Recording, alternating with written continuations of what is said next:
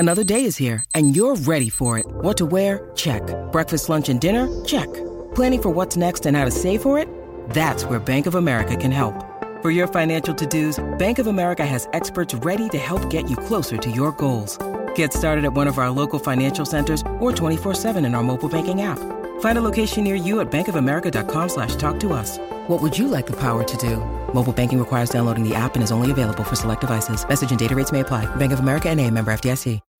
When you need mealtime inspiration, it's worth shopping Kroger, where you'll find over thirty thousand mouthwatering choices that excite your inner foodie. And no matter what tasty choice you make, you'll enjoy our everyday low prices, plus extra ways to save, like digital coupons worth over six hundred dollars each week. You can also save up to one dollar off per gallon at the pump with fuel points. More savings and more inspiring flavors make shopping Kroger worth it every time.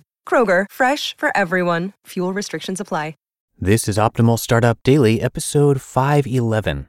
This hiring mistake could be costing your marketing department millions, by Margot Aaron of that seems important dot com. And hi again, my name is Dan, and I am your host and narrator here, reading to you each and every day from some of the very best blogs on entrepreneurship we can find. And if you've been listening for a while and there's a topic or an author that we haven't uh, touched on or reached out to, you can let us know about it by visiting old podcast dot com with your topic and author requests. But for now, let's get right to our post from Margot as we optimize your life. This hiring mistake could be costing your marketing department millions, by Margot Aaron of that seems important dot com. Have you ever been to Stillwell, Kansas? It's the type of place where you walk down the street and everyone says hi to you. That warm receptiveness to strangers is a hallmark of the Midwest.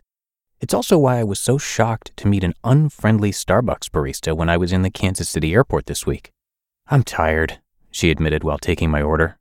"Wonder where you can find some good coffee in this place," I said, because I'm hilarious and good at jokes. Straight-faced, the barista looks at me and says, "I hate Starbucks. I'm a Dunkin' person." Awkward silence. I wanted to say something mean to her, but before I could respond, I was transported back in time. Starbucks was one of my clients back in twenty thirteen. I spent a lot of time at their corporate H Q in Seattle working with their marketing teams. When I start with a client, it only takes me a few minutes to get them to start talking smack about their employer. And if that doesn't work, cocktails always do. Not with these folks. Starbucks employees loved working for Starbucks. They loved their teams, the company, the coffee. They loved it so much they'd wait in line to pay for their favorite custom Starbucks orders at the cafe on the eighth floor, despite there being free Starbucks coffee literally everywhere. They believed in their products and their advertising. Who could blame them?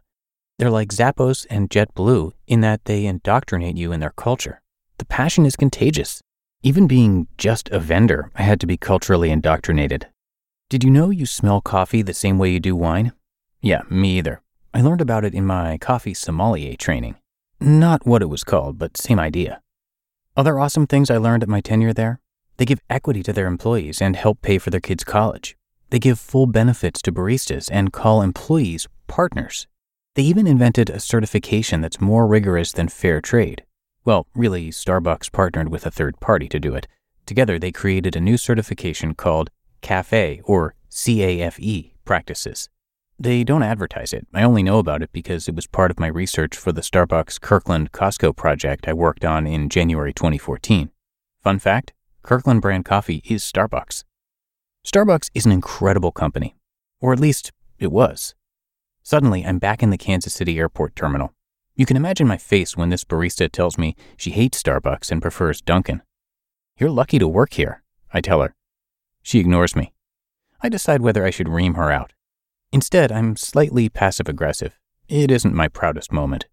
Since I can't go back in time and tell her why she's so lucky to be working for a great company, I can tell you. It's not just greed that ruins great institutions, it's apathy. In the book Onward, Howard Schultz details how he turned the company around in two thousand eight when he returned as C E O.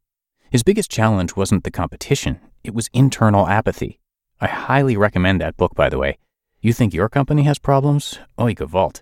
You will be able to weather anything after seeing how he handled this mess. It's possible this barista had a genuine reason to hate Starbucks besides taste. I don't know. A lot might have changed in the few years since I've done work with them. But for now, this apathetic barista is ruining the company. And this is why. Only fifty percent of your brand is what you tell people in ads and marketing collateral. The other fifty percent is their subjective experience with your company. That means your barista, your checkout guy, the woman who answers the phone, the millennial doing your social media, they're all part of your marketing department.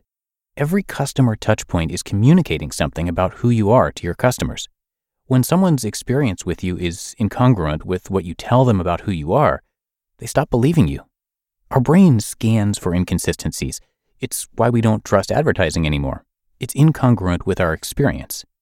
Apathy is a silent killer. Find the barista in your business. Inspire her. Or fire her. thirty million dollars in marketing spend can't fix what she's doing to your brand.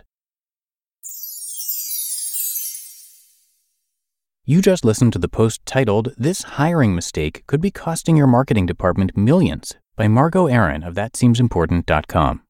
When it comes to hiring, don't go searching for the one. Just meet your match with Indeed.